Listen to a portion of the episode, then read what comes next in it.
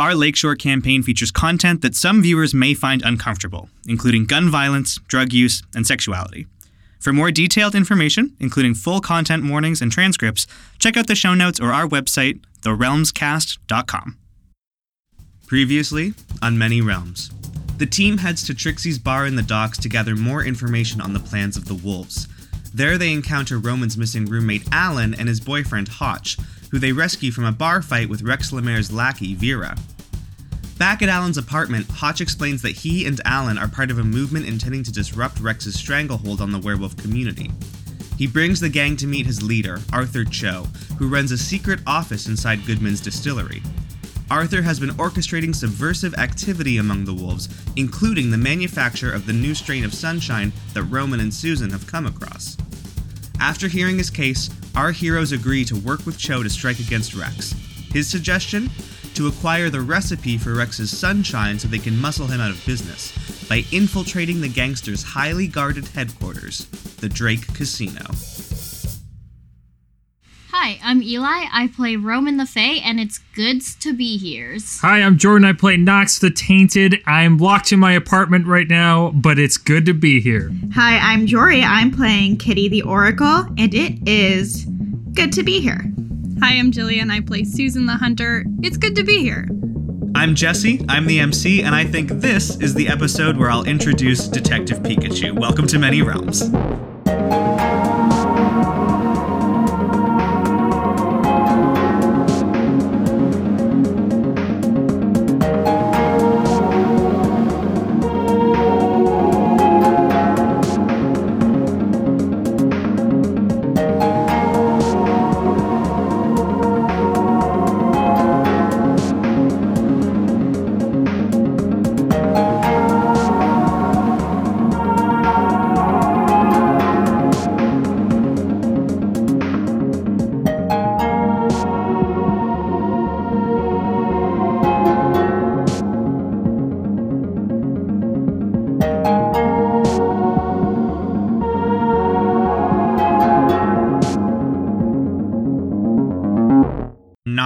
Wakes up the morning after his meeting with the group and with Arthur Cho at the docks. And the scene I want to do is the scene where he is awoken at like 8 or 9 in the morning. I think it's probably like a Sunday. We're getting into, you know, fully mid April, encroaching on the end of the month soon. He hears hammering at his door. Like knocking hammering, not like tool hammering. Okay. I go to my door, peer through the eye hole, and I see 18 characters that I expect you to remember all of their connections to you, their backstories, their likes and dislikes, their horoscopes. Um, outside your people, you see Nat and Jackson. They are standing in the back alley behind the cafe, and they have a bunch of their rehearsal equipment standing behind them. Look like they've brought their gear over to play with you. Uh, okay, I collect myself and happily open the door. Nat, or um, I suppose potentially Jackson, the debate's still out on that, gives you a, a small wave and says, "Hey man, uh, uh, I know we missed a couple weeks, but I thought it'd be good to to get some rehearsal in this morning." Uh, with a smile, Knock just says, "Yeah, you guys, uh, you're pretty late." you say they're late? Yeah, they're late. They're pretty late. He's like a little puppy. Uh, just being a tsundere. You talked about, I think, rehearsing like in or around your apartment. Do you have any like conceptualization of where the cellar doors rehearse? I wondered if it was like the cafe before or after like opening or closing or like a side room. Yeah, that's what I was gonna. s- I was gonna say like maybe you got like a key to the cafe. Presumably have like a hopefully a relationship with the owner, and it's like a bit of a deal that we've worked out. The deal is we use it, and I don't turn into a demon. Jesus. I hope you're not demon extorting your cafe owner landlord who has a rich backstory that I can't wait to dive into today. I like to think that it's like an older couple that owns it, and they they just have a really high appreciation for up and coming jazz musicians because they think that it's kind of like a dying art, or it's being perhaps more like commercialized by the day. And we are part of a more uh, classical old sense of of the appreciation of jazz that they really resonate with. I like that. You have a spare key to this cafe that's below your apartment. And on Sundays, they uh, have limited hours, say like noon to six. So you kind of have the morning to yourselves to rehearse as long as you don't make a mess and clean up after yourselves and don't cause too much of a racket. With, uh, yeah, maybe some nostalgic, hopeful glee, you let yourselves in, and Nat and Jackson begin to set up all of your equipment. Um, the cafe is quiet and still. All of the tables are pushed aside and the chairs are set on top of them. Um, the radio is buzzing happily in the corner. Jackson's tightening his cymbals, which Eli has helpfully pointed out is a real thing. And he says, Yeah, I mean, um, it seems like lately there's. It's really busy at the Hummingbird and Midge has been able to uh, book more groups, and she's she's paying a little bit better too because business is booming. I mean, I guess people in Fairside uh, don't really have a lot of alternatives these days. To refresh Jordan, the Hummingbird is the bar where you had your birthday. Midge is the bartender there who you have like a nice friendship with. Yeah. The hardware burned down because of a fireball gun Yes. So is business being like because one of the bars is burnt down. burnt down? Yeah. So Okay. the competitors, yeah, and I think Jackson's sort of maybe trying to like feel out how you want to handle this episode of your friendship, and he's offering you a chance to speak. I think. I don't want to open this can of worms too wide, guys, but uh, I don't know if I really have the room to, to, to be playing right now. You know, I mean, you, you saw what was happening there. Uh, I kind of got some bad shit on the horizon, and as much as I, you know, love you guys, I don't really want to bring you into that any more than I already have. I appreciate the sentiment. It's just, I, I don't know. I don't know if I can really uh, go through with it right now. Are you breaking up the band? I mean, I I don't want to. I, am more of a hiatus, but you know, I I mean, let's be honest, guys. Okay, I, I'm the weakest link anyway. You can just go get any Joe schmo that's that's busking on the street to replace me, and be better for it. So, I mean, maybe we just practice here for a bit, you know. But uh, outside this, I don't know. I don't think it's a good idea to be going out and playing shows and gigging as normal, like nothing happened. Jackson seems really hurt by this. I think he thought he was really trying to extend an olive branch to you. He shares a long look with Nat that seems charged with meaning that you can't exactly parse, and then he lowers his head and starts picking up a syncopated jazz rhythm and launching into one of the cellar door classics on their roster.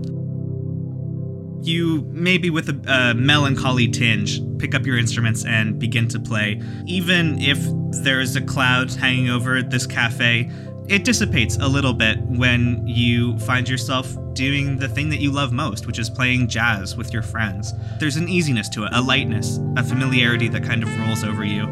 And for maybe even a minute, you can forget about explosions and demons and conspiracies and werewolves and just kind of lose yourself in what you've built together with Nat and Jackson. After maybe about 15 or 20 minutes, there is uh, another hammering knock on the back door of the cafe.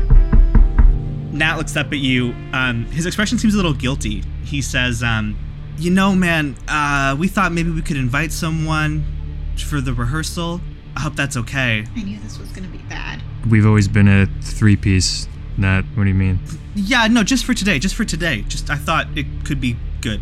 Said you could replace me, but uh, you moved pretty fast on that one, and I opened the door. Standing outside of the door is a man who has some long dark hair with some gray streaks at the temples that's pulled back uh, into a small bun. He has thick eyebrows and kind of like strong green eyes, and he is wearing the garb of a Catholic priest and holding a small leather bound Bible in his hands.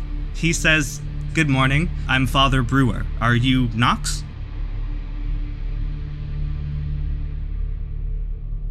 So do we want to go to like a meanwhile? What's the B story of this Sunday morning? Susan and Roman said they would try drugs together at their next possible, at their next possible uh, option. So If Roman lets on that she's gonna go do drugs with Susan, Kitty might be like going as like a nanny figure, being like, "Ugh, I will make sure you don't die."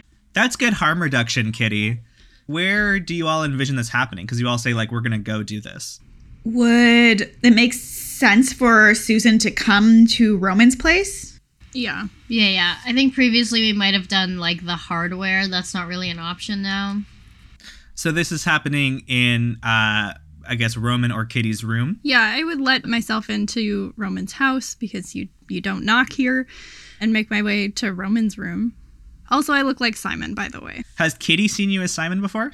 No, I have no idea who that is. I don't think I look that different. Like, I think you could probably put that together. We talked about it, like if you had met both of them and like thought about it critically, it's not it's not like a Batman situation. How different is Simon as a persona? The motorcycle, the guns, like that's Simon. The drugs, that's Simon. And then demon hunting with the ladies is Susan. You open the door, you see Simon. What? How's it going, Simon? Oh, this is my sister. Morning. What? What? Yes, hi, we've met. Hi. What do you mean? Have you met? Uh, not perhaps uh, not like this, but it's Simon today, actually. Okay, hi. Cheers. Roman and I had some uh, business to attend to. Business. um, do I have the vial of sunshine? Do you? We or do we each have our own? I gave you three. I still have one, and I was at- intending to use uh, mine. Well, we can just hole up in here. Kitty's cool. She's a cool girl. She will be. Roman like past the side of her bed for Simon. I'll sit down. I'll pull the sunshine out of my like jacket pocket. Yeah, I'll grab my lace sunshine at the same time and like go to cheers you. Do you guys do anything when you imbibe sunshine? Like, are there activities you associate with it? Jesse, I think you mentioned in like notes or something that it heightens like magical stuff or whatever. So I don't know if we like play with Roman's fairy magic. Hmm, good point. Well, I would like to do shape change. Like, I think that would be fun since no one else has seen this yet. So we imbibe, Yeah. Cheers. we cheers, maybe take a little like dab. What with our pinky? Is that a thing? I think I would like hold it out for you. I know. I was gonna say I want to do that like um newlywed thing where you like lick. I love it. it's fun. We have fun. Is Kitty just like watching this happen? Yeah, Kitty doesn't know what to do. Roman's like, what's your guys' favorite animal? Uh, wh- well, you know me. I'm rather fond of birds. It's very on brand. What do I? Okay, wait. Would I know Kitty's favorite animal from childhood? Maybe. Maybe. Whatever, we had like a guinea pig. Sure. Let's say we had a guinea pig. I make like I make myself into a guinea pig with starling wings. Okay, um, so you two clink your little vials. You uh, ingest a, a nice hearty dose of sunshine, um, and I guess so. Roman, you like pretty immediately transform into a winged guinea pig, guinea pigasus. Is that anything? Get that on a shirt? Maybe like five minutes in, they make a little small talk, waiting for it to kick in, and as you feel it, and you're like, "Oh man, this is gonna be real funny." Susan, you lean back against the wall of Roman's bedroom as the sunshine kind of rolls through your body. As Louis said, it doesn't quite have the same something extra that sunshine normally does. It it makes you feel so light and airy, calm and kind it almost gives everything like a, a, a softening around the edges, like the harsh lines and angles of this callous, uh, uncaring world sort of get dampened and dulled a little bit, and everything seems a touch more friendly and peaceable. And that mostly happens. You're not blown away. You could compare it to like weaker doses or cut doses or whatever uh, bad sunshine experiences might have existed in your past. It's not uh, terrible, it's just not quite where you'd love it to be. There's actually no like adverse effects to this. It seems so far. It's just like weaker. Roman, you lean against your wall on your bed next to Susan or Simon Starling. You gaze up out of the window, picturing this winged guinea pig that you might take the form of to amuse and delight your friends and sister. Suddenly, your chest contracts and you start coughing heavily. And mixed in the phlegm that sprays over your light pink bedsheet, there's some dark blood. You take one harm.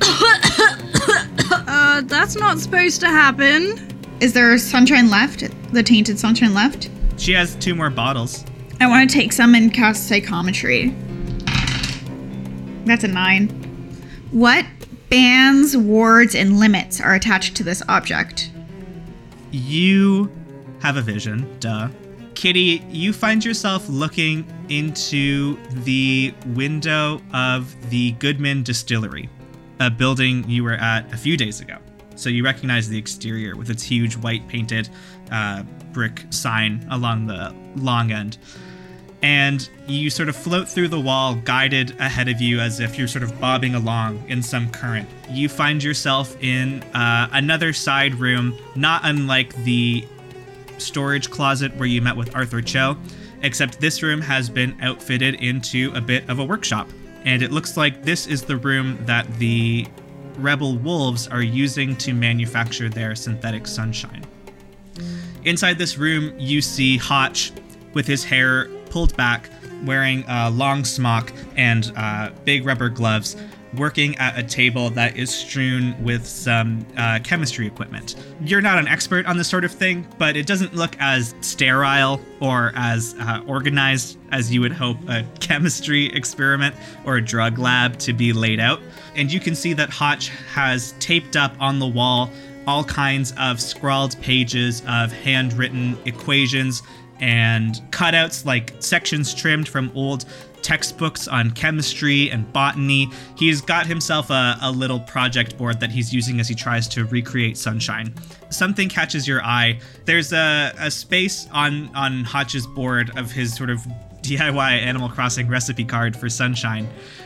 There's a spot where he is hypothesizing what ingredient Rex Lemaire has access to that is in proper sunshine that isn't in this. I'll tell you, it's a plant. It's a plant that is used as this part of this missing ingredient for sunshine, and you just get uh, a strong emotional sense from clearly looking at it that this plant is strongly associated with the the power and history of the Fae. That you know runs as much in your blood as in Roman's, if not, you know, in a slightly different form. And you know that the limit attached to this object is that sunshine will not react the same way with Fey aligned creatures, wild creatures, as it will with any other creature. I guess clearly it's dangerous. She's coughing blood. Yeah. It would be dangerous for me and Roman and theoretically Ileana as well. You could conclude that, yes. Am I still coughing up blood? Am I like recovering, like it's purged from my system and I've puked it, or am I like doubled over? Oh, you wish. You are coughing up more blood. You take an additional I- harm. Want to try and get Roman to throw up. Tell me about that. Stick your fingers in my throat, sis. I'm gonna put my hand on either of your shoulders. Say, Roman, Roman, look at me. Her vision is is glassy. I open my eyes and I don't know what I'm looking at. All right, so then I'm just gonna do it. I'm just gonna stick my fingers down her throat. Simon, how do you feel about this? Bad, because I'm not I'm not having the same experience here. you jam some fingers down Roman's throat, and uh, she retches. There is some blood mixed into it too. It seems to take a lot out of her. Once I can tell Roman is doing better, I have to ask, how can you tell that Roman's feeling better?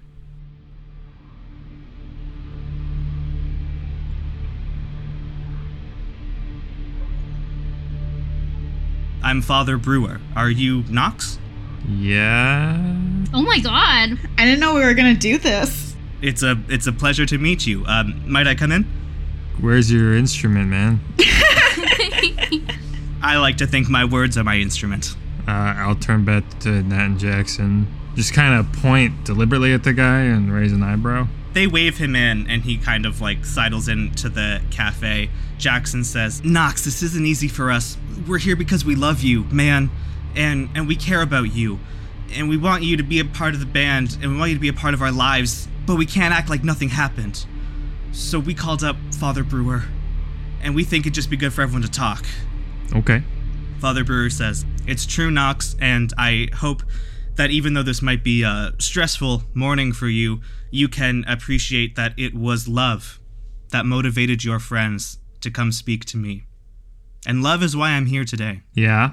Your friends tell me that you seem to be having a tough time, and uh, it's possible that you may feel that you are straying from the light. I don't mean to assume anything. Are you a faithful man, Knox? Can we skip all the the the long spiel and and hop to what's the real point? I'm assuming here. Your friends contacted me because they were worried that you were consorting with forces of darkness. Yeah, I am. Yeah. His eyebrows shoot up almost into his hairline at you, just kind of casually being like, Yeah, And Uh, Knox, I know it may seem as though all is lost, but there is still hope for your mortal soul. If you trust us, if you let us help you today, we can set you back on a path to righteousness and light. Uh, you know, I was living a pretty normal life for the past while here, and now all of a sudden I got people coming out of the woodworks telling me about prophetic visions and other shit. Are there others like you, Knox? Have you been corralled into some sort of uh, a cult uh, organization? We can we can help you. We can provide you shelter and amnesty. We can save your soul. Okay, great. Let's do that. What, what, where do I sign up? What do I do? Okay. Well, this is I'll admit the first time I've I've gotten this far, but uh, I think it's very promising. Um, a lot of people are not receptive to receiving the light into their hearts. So why don't you have a seat here? And he um, pulls some chairs out at one of the cafe tables. Okay. based on what Nat and Jackson told me, it seemed that uh, in previous episodes there was a, a, a pattern of violence. Uh, so I'm going to ask Nat and Jackson to lock the door just to keep everyone safe for the time being. Nat scurries over to the door. Their faces are like bright red. They are so uncomfortable, but they're really trying their best. And Nat scurries over to the back door of the cafe and closes it and shuts the deadbolt as uh, the father sets this Bible down in front of you and pulls from within his robe a uh, small clear glass bottle. He starts reciting uh, a prayer in Latin. He uncorks this bottle, this vial that he's holding, and he uh, pours a little bit of water into his hand and he kind of flicks it onto your face. And uh, it stings it it um, starts to uh, raise your skin in small welts, and it's it's red, um, and it itches and burns like a like a mother. I, I wince at, at it, I suppose. Does he continue? Yes, it, he says. Um, if it if it hurts, that means it's working. That means there is something dark inside of you that we must get out. Yeah, I said that there is. Yes, yes. Stay strong, Knox. Stay strong. he flicks you a few more times with the bottle. He asks you to roll up your sleeves so he can get like your arms and cover more parts of your body in holy water, which does indeed start giving you a bit of a an all over rash. It's starting to feel pretty painful. Is he taking harm? He probably takes one harm at this point. Okay. Do I think that this is actually doing something? Like, do I feel that something is shifting inside of me? At this point, I think that you are feeling really uncomfortable. You're feeling in pain. I think you're probably feeling that same kind of uh, like rage and focus that tends to happen when you do shift voluntarily. So I think you could maybe sense that that's on the horizon a little bit. Is Knox like interested in having this demon expelled by him from this priest? Like, to what extent is he willing to sit here and do this? Because this guy's going. I mean, yeah. I mean, the whole thing. If I'm free of the whole, uh, do I get my soul back? How much do you know about Catholicism? Yeah, what are the repercussions? Like you were dead, right? And the demon. Without the demon, do you survive? true. This could kill you. Maybe. Um, I don't need you to have all the answers to that, but I like tell me if you're like, yes, I'm gonna participate in this, and then I'll just keep describing it, and then I won't have to ask you every 30 seconds if you're still cool with it. you know what? Yeah, let's. My only friends that I that have come to help me, and I my main goal is to get away from this patron. So yeah, okay, he asks you to take off your shirt. uh, the bolo tie too, or No, no, leave leave it it no shirt, just Oh. polo tie. Ah, yeah. I like this. Someone better draw fan art of this. Hurt, comfort, fic, 10k, slow burn, slow burn on my skin from holy water. he passes out uh, Bibles to Nat and Jackson, who in English start chanting this prayer behind him.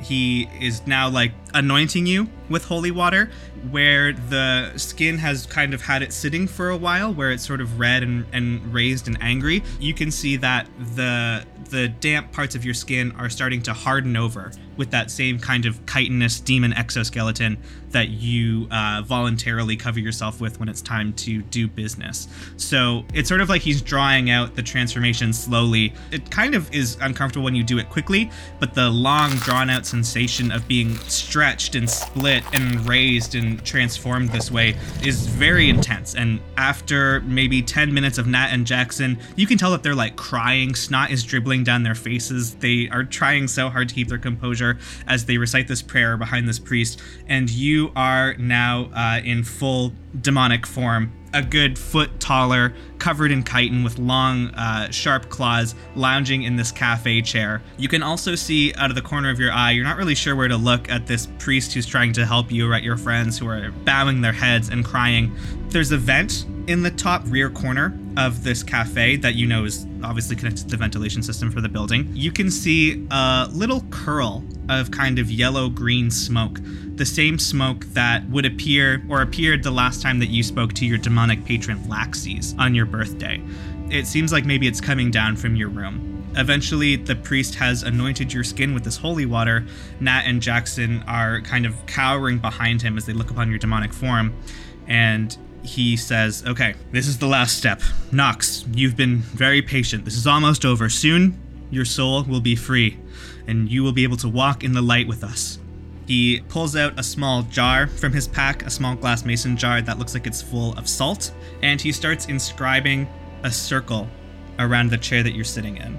You feel even more uncomfortable when you watch this kind of salt circle form, and after the circle is closed, the father kneels before you and he flips to uh, middle of the Bible where he has like another piece of paper tucked in, uh, and he pulls it out, unfolds it, and begins reading uh, prayer in a language that you do not recognize at all. It sounds sort of Latin, but with weird, harsh extra sounds in it that sound like they could honestly be demon names as he is chanting, his voice is growing deeper, almost supernaturally. It's booming heavily.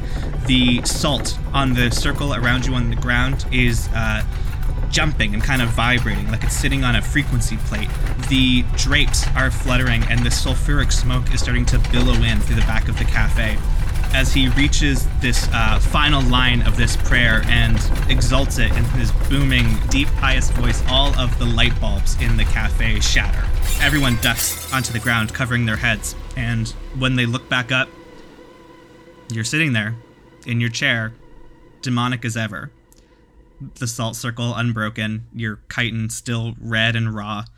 The priest is besides himself. He says, Why didn't it work?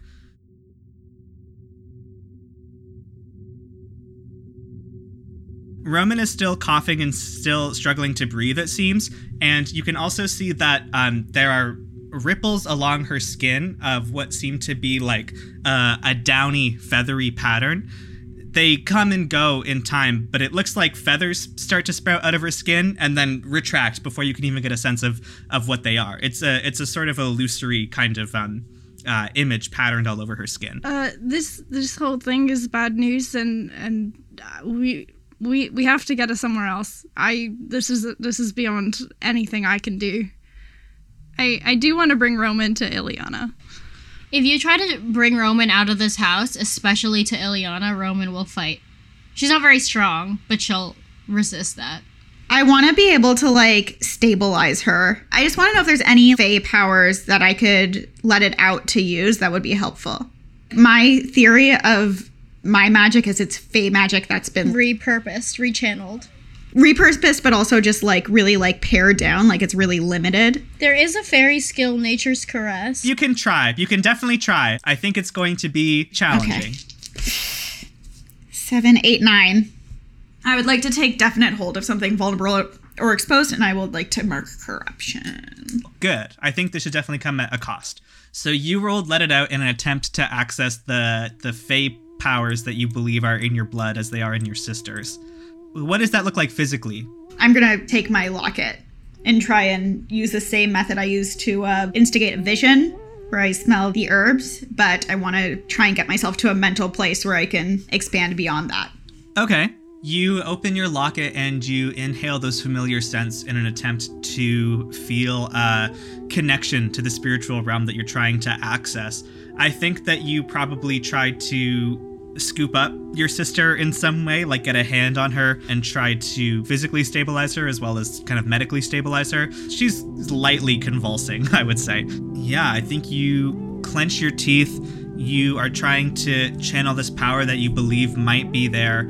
You can feel as you do that that same darkness and kind of uh, a dark whisper, the same one that you felt when you gave Philip a false prophecy. That sense of how much power you could actually access, but how much darkness might come with that. That has been locked away from Kitty Yanakis as you place your hands on your sister's shoulders and you close your eyes. And I think you let out a bit of a scream.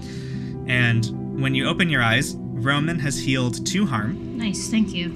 and you are holding a giant misshapen robin in your hands. It's about the size of uh, a medium sized dog. Its limbs are out of proportion. Its beak is stunted. Its eyes are flickering around the room frantically. Is that me? Oh, God, yes. Are you seeing that too? Yes. Um, I think the tainted, incomplete sunshine doesn't react well with anybody who has Fey blood. Roman, blink once if you're feeling okay. Uh, I'm feeling like normal now, just like I'm a weird Robin dog. You feel like a, you don't feel great.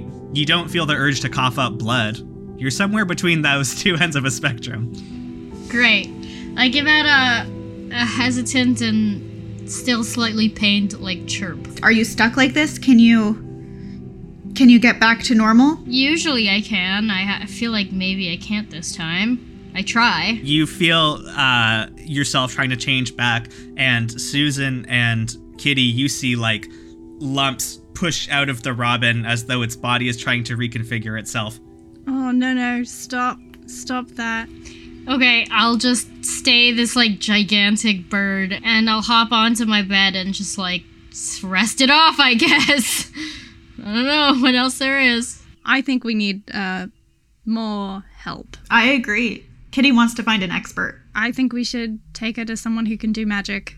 I think we should take her to someone who knows more about these drugs. Like we've decided we trust Hotch, right? So I might want to go to Hotch over Ileana. Okay, I chirp a little and like hop, I guess, a bit towards Kitty to indicate that, like, yes, I agree. The park is across the street. We we could get help there. I don't trust that woman. Have you met that woman?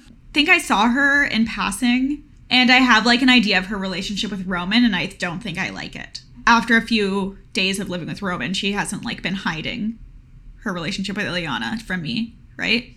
yeah, I think so. So I think I'm probably a little judgmental of that relationship and a little bit uh, dubious of Ileana as like a mentor figure to Roman. I hate when mom and dad fight over which illegal doctor to take my mutated form to. I think Hotch would know more about what's happening here and now. Here's a good thing that Kitty would be worried about is that Ileana's magic could do more harm than good in a situation where my magic didn't work.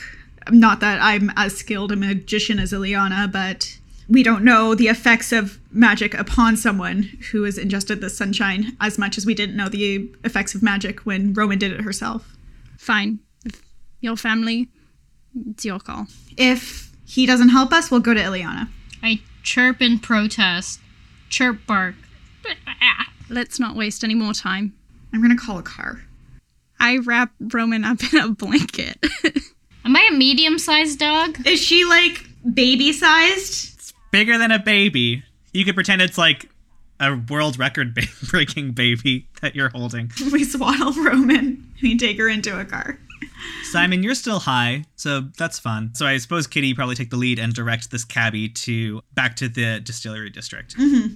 Back back to like Hotch's basement. Roman is kind of uh, mixing between states of being like very active and agitated and fidgety in the blanket, and other times being like unnervingly still and quiet in the blanket. As you exit the cab and round the corner and down to the little back alley where Hotch led you into his apartment uh, a day or two ago. Yeah, I knock on his door. it takes an agonizing long minute for him to answer. It is uh, the middle of the afternoon, which for werewolves is the middle of the night, I suppose. He opens the door in uh, a bathrobe, no shirt, like long boxer shorts. He looks very tired. His hair is all rumpled. He has let it out, and it's kind of like cascading all over. And he says, "What the fuck?" the drugs are bad. Let us in. He uh, wordlessly stands aside and lets you enter the apartment. Alan took a glass mug of beer to the face within the last 48 hours. So he is on their little pull out sofa bed. He's got like an ice pack. You know, when they have like it wrapped around, tied at the top, cartoonishly like icing his jaw and maybe reading a book. He looks up when he sees the three of you tumble down the stairs, led by Hotch. And Hotch says, uh, Alan, clear the bed. Alan scrambles out of the pull out couch bed and he says, um, What's going on? Where's Roman? I unswaddle. Chirp, the chirp, bird. chirp, chirp, chirp, Bark. chirp, bark. That's not funny. I'll like hop down in half bird, half dog form and like nuzzle around his legs, like it's me. ah! I don't I don't love it. I don't love it. Let's get you back on the bed. Your drugs have done this to my sister. I would like an explanation, please. Okay. Uh it looks like it turned her into some kind of big bird. That's that's about as scientific as I can get. oh, there was blood also. Yes. The big bird was really us stopping her from maybe dying. The big bird is a band aid. Looks like it's working like a charm. Uh is she the only one that took? Simon took it. He's fine. Yeah, you look like you've been chewing dandelions half the morning. Who are you? Wait, do I know you? Yeah, we met. Don't worry about it. Uh, so, uh, uh, you, um, oh, Jesus Christ, above me. So she's, this is a separate issue that you're coming me to, which is separate than the drugs because you did this to her? No. Okay. Let's start from the beginning. We did we did the drugs and then Roman was coughing up blood and that was bad. I'm not coughing up blood, but I'm not magic. She's magic. Oh, yeah? I need to know the relationship between your drugs and fey magic or lack the lack thereof. Roman is chittering in the background as if you're getting yelled at. I'm getting yelled at, or is he? Get, or he's getting yelled? At No, no, no, no, Hotch, Hotch. Well, we have talked about this, if I uh, can recollect correctly, pretty recently. The sunshine that we're manufacturing is not the exact same sunshine that uh, Rex Lemaire was manufacturing and distributing. So, when experimenting with a new substance, it's always a great idea to begin with as small a dosage as possible in an inconspicuous area. I didn't come here for a lecture. I came here so you could fix my friend. I will figure out how to do that. I just don't want to uh, let this be set down in the annals of history that this is my fault because uh, you all bought some drugs and took them and didn't like what they did. I didn't do any of those things. I'm here to help my sister. Do not lecture me. oh, that's that's charming, princess. I respect the hell out of you for that. Don't get me wrong. Jory, are you at all interested in um like sharing the thing about the plant? I assume he like knows that because I got that information from his workspace, right? But he might have been like using the plant and not knowing its effects on Fae. It was that he wasn't using the plant. He doesn't have that as a missing ingredient. You're right, Jillian. I should. I was assuming that he would know that the plant is what makes it safe. hmm I just like that he's like, it's not my fault, and you literally had a vision where it's like, no, he was making it. It's not intentionally his fault, but What I want to say is in your lab, with air quotes, you have record that you are missing a certain herb, plant, whatever ingredient. And that is what makes it safe for someone like Roman or myself or anybody with fairy blood to take. And I don't know if you know this, but I think the Fae kind of like to take this drug. We love this drug. Is the same motherfucker that let you into my lab gave you your chemistry degree? Or are there two motherfuckers in question I need to have a conversation with after this? All I needed to see in your lab is this holding up the vial of sunshine.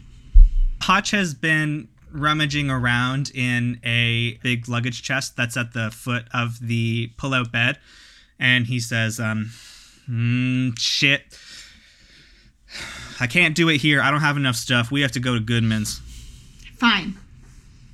No, it's not fine. Do you understand that I can't necessarily be bringing some uh, spatially challenged young drug addict into the distillery where my boss is and my coworkers are. This is a pretty big bomb you're dropping on me right now. Well, then how do we sneak in? Alan has run up to the door of the apartment. He is pulled in from the alley, a beat up old baby stroller. he says, uh, Someone left this here a week ago. I didn't think it was going to come in handy, but hey, hop in, champ. Gingerly steps in, paw by claw, into the baby stroller. He shuts the little like awning thing as low as it will go so that no one can see your uh, distressed form. You can see lots of shifting on the inside, trying to get comfy. And Hotch says, Okay, let's go take a tour.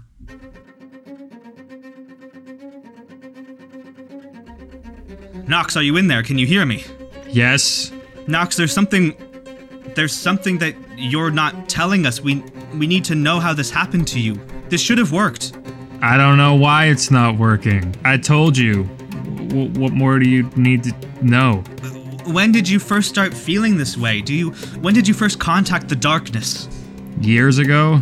How many years ago? When? A, a decade ago. What happened, Knox?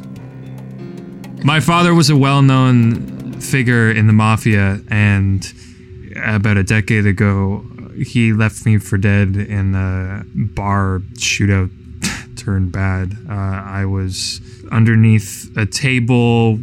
I think I was riddled with, with stray bullets, and and the place was up in flames, and I was I was left for dead. Uh, in that moment, I yelled out to whatever forces would hear to to save me and save my soul and the only thing that answered was Laxis and he took my soul in exchange for allow me to continue to to live and ever since I've been his thrall unfortunately and here I am Father Brewer's jaw drops. He wasn't expecting this today.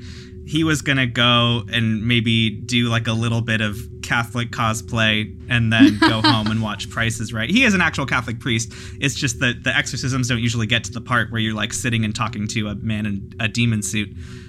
He is struggling to find something to say, and as if on cue, the ventilation grate in the back corner of the cafe bursts open. You can see the frog like head of Laxis pokes through, and you can see his bulging demonic body scraping through the vent, crawling through, and pulling himself into the cafe in the back corner. What do you do?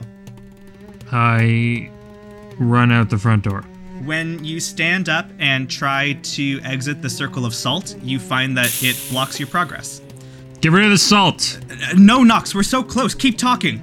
you stupid old man get rid of the salt He backs up in fear as you speak to him harshly. Then he turns around as he notices Laxis' claws scrabbling on the tile of the cafe.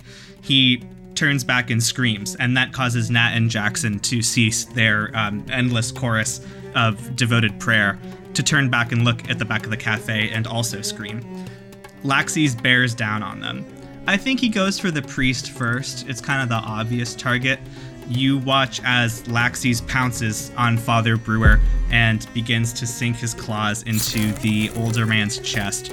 I guess with his frog tongue, probably does a number on him. I don't know what all of La- oh, Laxis has a scorpion tail. That's canonical. Laxis probably uses his scorpion tail heavily in the melee encounter with this unarmed old man, who uh, quickly succumbs and makes quite a mess on the floor of the cafe. Nat and Jackson back up. They're uh, have fallen flat on their asses and scoot backward. And um, Jackson looks up at you, Knox, and he says, "Can we trust you, man?"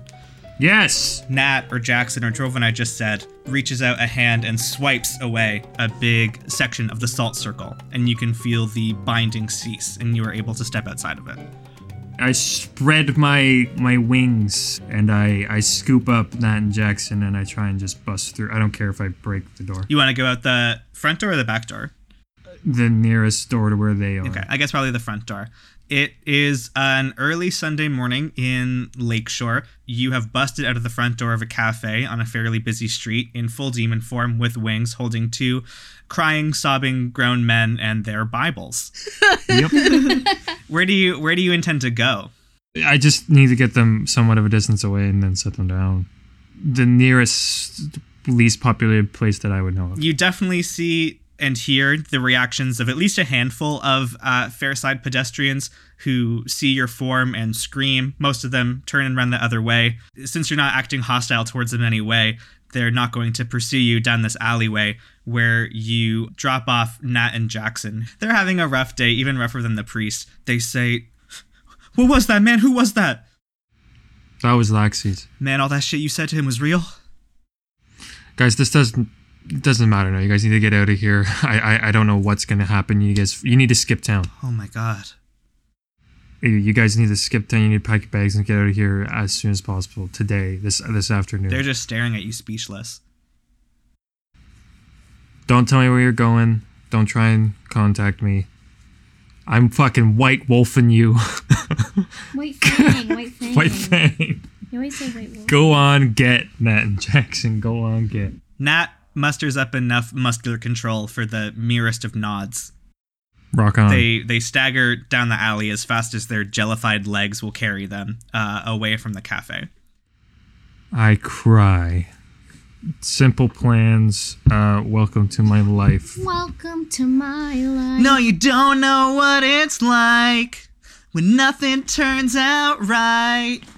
God, what a fucking good track from a good band. And uh, I go to clean up a priest's body. And probably say hi to Laxis. He's probably like sitting uh, before the priest's body, like it's um like it's a squirrel that he caught outside that he's bringing to you. He has sort of like a doggy energy sometimes. Is a scorpion tail wagging? I really like that. He's he's disgusting. He's evil. He's a true heartless monster, and his scorpion tail is wagging. I saved you, Lawrence Anderson. What are you talking about? Saved me? From from from what? From him. Oh, what are you gonna say that I owe you more now? I am satisfied with our current arrangement. It is time, Lawrence Anderson, for your next assignment. I need to get rid of this body, or are you gonna take care of that for me? I will not help you.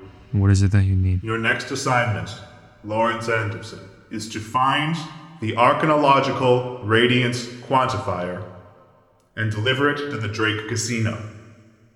You have one week. and Laxis vanishes in a puff of smoke. I know where it is right now, don't I? Yeah, you have it. it's actually it's in your room. It's under the floorboards. Okay, well that's gonna. I'm still demon form, yeah. You're still demon form. You're in the cafe with a bloody half-eaten priest. There's glass and blood everywhere and a circle of salt. I'll probably just grab a garbage bag, use my demon claws, and slice, slice, slice, and toss them in a garbage bag, and then put it in the dumpster. Will does he have holy water left? Oh, you should loot him. Father Brewer's current inventory includes he has one full bottle of holy water left. He has a jar that is a third full of blessed salt. Kitty's also killed a demon with salt, actually. This is good. He has a crucifix and he has a Bible, car keys, a wallet. I'm gonna take his car keys and I'm just gonna try and drive it into a lake. So however long that's gonna, or maybe into uh, like a scrapyard or some shit like that. Uh, dispose of his car so it's not in front of my place work. Great Sunday morning. Uh, I'm fine with the chopping up the body in the dumpster and cleaning up and everything. I think getting rid of the car um, is maybe gonna be like an obstacle or a roll or some you using some kind of resource because I think that's a, a harder thing to pull off. I will wait. I'll dispose of the body. I'll mop the floor. I'll refill the salt shaker. I will then wait for the cafe to open. The lovely old owners will walk in, and I'll be sitting at the bar, kind of just like brooding. Reading your Bible, Yes. like a good little boy. and they'll come in and and they'll just be like, I don't know. I'll just order like a espresso because I I need a cup of cup of coffee. I love that. my only question do i have any sense as to because maybe this is just my own memory or something do i have any sense as to why uh laxis potentially would want this arc delivered to the drake No, that's a clue. fair enough Think about it. Just you know, Laxis has asked you for two things so far. Um, think about it. So the five of you are making your way into Goodman's Distillery, the front entrance, to uh, go along the self guided tour path of the front of the operation because Hotch worries that if he takes you through the back ways, there's no way to get to his lab without being seen by many, many, many, many of his co workers and also probably Arthur Cho. So uh, he says, I think it would be best if one of you two caused some kind of diversion so that uh, me and Alan and Baby Makes Three could peel off from the tour without any prying eyes. What kind of diversion? I'm really trying to think on my feet here. Uh, You know, the first rule of improvisation is yes and. And Hotch can point out the uh, door that's on the raised level on the far end that leads to like the back offices and corridors where he can get to his lab. There's probably like a catwalk section where you can like go and like wrap around the vats and whatever. Is there something I could knock over? Yeah, Can you like stab a hole into one of the barrels so it springs a leak? All that ale. I don't want to be pulling guns in here. I said stab. I don't think your like hunting knife is gonna get through like a steel vat. I'm just imagining the scene from Shrek, you know? Or, yeah. Nice. okay, bad reputation plays in the background. okay, sure. I think that's funny if I shoot a barrel. Okay. Uh, so you're just gonna try to like find an angle where no one's gonna notice you pulling out a gun Yeah. and just shoot one of the vats and see if you can cause like a, a bit of an upset. yeah. Love it. Yeah, you're high. You've been told to cause a diversion. You're trying to get it done. I love this. This is a very chaotic episode, which um is good. It's what we need in these trying times. Simon, I suppose, playing like Kitty's beard or something in this like weird like tour tableau. You try to head to the back of the group and kind of linger. You hope that when no one is looking, you pull out. You have like little gun, right? I think this might be like a little gun situation. A little pew pew. I don't think I bring the big one everywhere because it is like very large. That's for patrol. you pull out little one from inside of the the jacket and you try to sort of like look away while you're aiming to be discreet about it you pop off three quick rounds and for a second there's just the agonizing like echo of the gunshots filtering through space and like nothing happening and you feel like it's all gonna be ruined and you're gonna be thrown into jail. And then you hear this huge uh, groaning sound of metal almost like when the catwalk peeled off the wall of hardware and crashed onto the ground of this vat starting to rupture. And actually should you roll for this to see how good you get Yeah, do you want me to like keep my cool or something? this is absolutely keeping your cool Absolutely not. That's a four. Good, good. Yes, yes. I still think that you're able to um, do it. I think that you it's like very visible. And maybe if you had like hit it a little closer to like where it was like welded shut so it would have opened faster, maybe it would have gone better for you. But the aim wasn't where it needed to be, and there's a good like eight seconds of um, everyone stopping, turning, gasping, screaming as you stand there with a gun pointed at this vat. Hotch beneath you is reciting a catechism of swears that you've never heard anyone say before ever. As this long agonizing pause, wait, and then the tour guide just cries out, "Security!" And beer starts spraying out over the walkway that all of you are on. What do you do? Can I roll to escape? Can I just peace? Smart. I think if you tell me what you want to do to escape, we can decide if that's enough to trigger the roll. So what what do you want to do physically, materially in the world? I just want to like slide down the banister. Just to kind of build up speed and get out of this fast. yeah. Okay, you should roll then to escape a situation to slide down these banisters and get out of the uh, distillery. That's a 10. On a 10 plus, you still choose one consequence of escaping a situation. I want to mark corruption. I haven't done that yet. You give into your base nature and mark corruption. Mm, what I will pitch to you for this is maybe as you are sliding down this banister, high out of your mind, you manage to cleanly get down to the ground level of the distillery, and you're just sprinting and making a path through the door. As you do, you can see that a big, lumbering, you know, underpaid deeply bored security guard, confused out of his mind but possessed with some kind of sense of duty, is lumbering towards you and trying to cut you off from the door. And would it be so fair as to say that you pop him one in the knee or the shoulder, something non lethal? Sure. Susan, you raise your small gun and you uh, grit your teeth as you aim at a mortal man who is not a demon and has done nothing to harm you. And you shoot him in the leg, and he goes down against the concrete pretty hard. But you are 55% certain he'll be totally fine in a month or two. And you jet out of the door of the distillery. So I think you've created enough of a diversion. You've sacrificed enough of yourself to do that.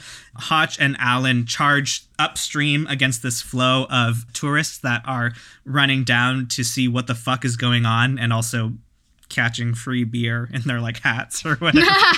Meanwhile, I'm also with a with Roman and a baby stroller trying to follow him. I love that image. it's very funny. This like weird blended family. Literally blended in Roman's case. and you duck past the security guard. Hotch knows his way around this building like the back of his hand, and he leads you to an unmarked door. He has a key already in his hand. He opens it, and you enter this back service corridor. He's still cursing a blue streak. He's got a foul mouth on him, that Hotch. He says, uh, Maybe I should have provided more examples of a diversion before I asked for one, because I don't think our vocabulary was equivalent on that front. Well, you know what? We're here now. I'm sure that'll be fine. He uh, he runs his hands through his hair and just keeps walking. He leads you down a little side hallway to the room that you recognize from your vision, to his little drug lab. He says, "Get her out of that stupid fucking carriage." Yeah, I uh, take her out and I place her on the work table, I guess. Thanks.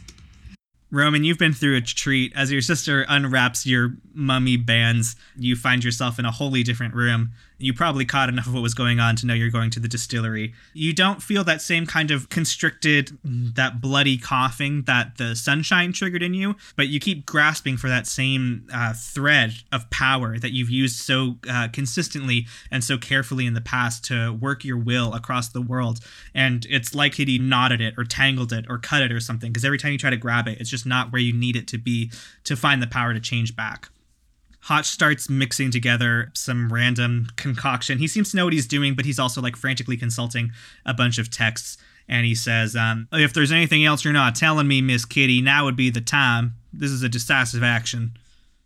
I think I've told you everything. How did you see what's in this office? Why don't you start there?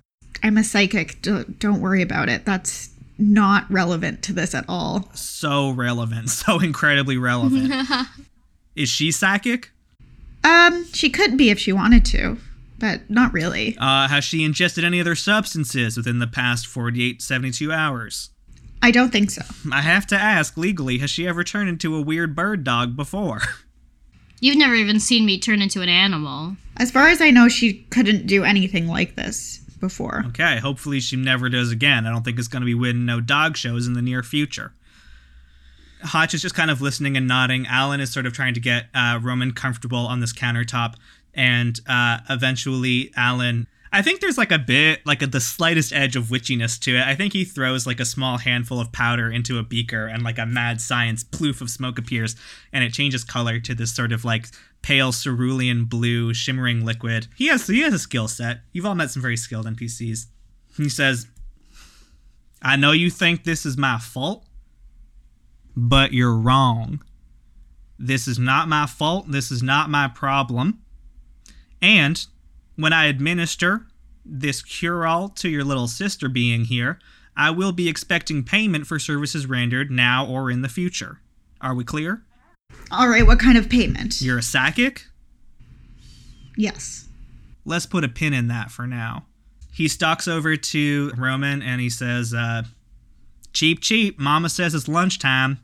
Alan helps hold your beak open mm. while your beak snout Ew. while he pours his material down. It's like detangling of this golden thread that you know is deep inside of you that allows you to work your magic. After a few seconds of you feeling it kind of spread and gently kind of cool all of the heat and stress that was radiating up from your body, you can feel that power again easily, naturally. You can grab the thread and change back if you want to. I want to. Okay, Roman is lying on the countertop. She is wearing the same bloody, pukey clothes that she was wearing before she transformed. She's gasping a little bit, but she looks okay, as okay as can be said. What do you do, Roman? I point a finger towards Hotch. Now, I like you, Hotch. I do, but this is absolutely your fault. Oh, I'd have to disagree with you there, sister, though welcome back to the land of the living. How's your limbs? It's good. Thank you, if I didn't already say that. Yeah, start start there in future. It's always a good one to open with. I give Kitty a hug. Yeah. I hug you pretty much as soon as you're back to normal. That was the most John Mulaney. yeah. You do give me a hug. And I'm like also grateful to Simon, and I shoot that look, but I don't know if we're there yet. So, Isha Simon's not there. oh, yeah. Oh, I don't know that happened. Okay, Roman lets herself off of this cold table. Okay, uh, if it's not your fault, then whose fault is it? Guy who mixed up these drugs. Uh, I don't know. Girl who took random street drugs for fun without checking if they were gonna hurt her first. They're your street drugs. They work fine for Simon. Look, all I'm saying is if you have a penicillin allergy and you go to the hospital and say, I don't know, I'm not allergic to nothing, and then they administer penicillin, you will have an allergic reaction and it will be your fault. That's a strained metaphor. I understand that I'm distributing an illicit substance here, but there is diligence on both sides to be had. Look, I don't want to fight with you. That's not what I'm interested in doing, but there's bigger implications here. If if this is going to happen to anyone with your ancestry who tries this, then we're shut out of selling to most of the West End. Shit, I gotta call Louis. Well, we better fucking get that ingredient wherever we can get that. Have you given this to anyone else in the West End? No, actually, amazingly. Where did you get yours from? I got one vial from this random punk kid uh, or, who lives near Fairside, and the other two from, uh, I don't suppose you know him, Simon. Which Alan might actually know him. We've met. Yeah, do any of you know where Simon gets it from? No. All right, you have given me a lot of a lot of work to do on what was supposed to be my day off. Thank you for this uh, urgent information. With all due respect, I would like to ask all of you to kindly get the fuck out of my distillery. I like flip the switch on a dime. Thank you so much. That was really nice of you to help us. I really appreciate it. Yeah, you'll be hearing from me soon. Don't worry about it. You can make it up to me later. I'll be waiting for your call. Awkward pat on Alan's back, like, see you around, bud. Leave. Hopefully, better circumstances next time. This was bad. Didn't like any of it. Glad you have two arms, two legs. That's how I like you. Kitty and Roman, you uh, head back down discreetly out of the distillery once again launch that baby carriage into an alley so it can come back in the third act. And uh, you hop in a cab and head back to Fairside. When you get back to Roman's house, Simon is sitting on the bed in Roman's room, uh, head in his hands. I think he's had a pretty rough afternoon. As the two of you come up the stairs, he looks up at you. He still has a little freckles of blood from spray when he shot the security guard on his way out of the building. And he looks haunted and upset and mad. Thanks for listening to episode 9 of Lakeshore. We'll be back on June 9th for more mystery, fake history, and buffoonery on episode 10. See you then.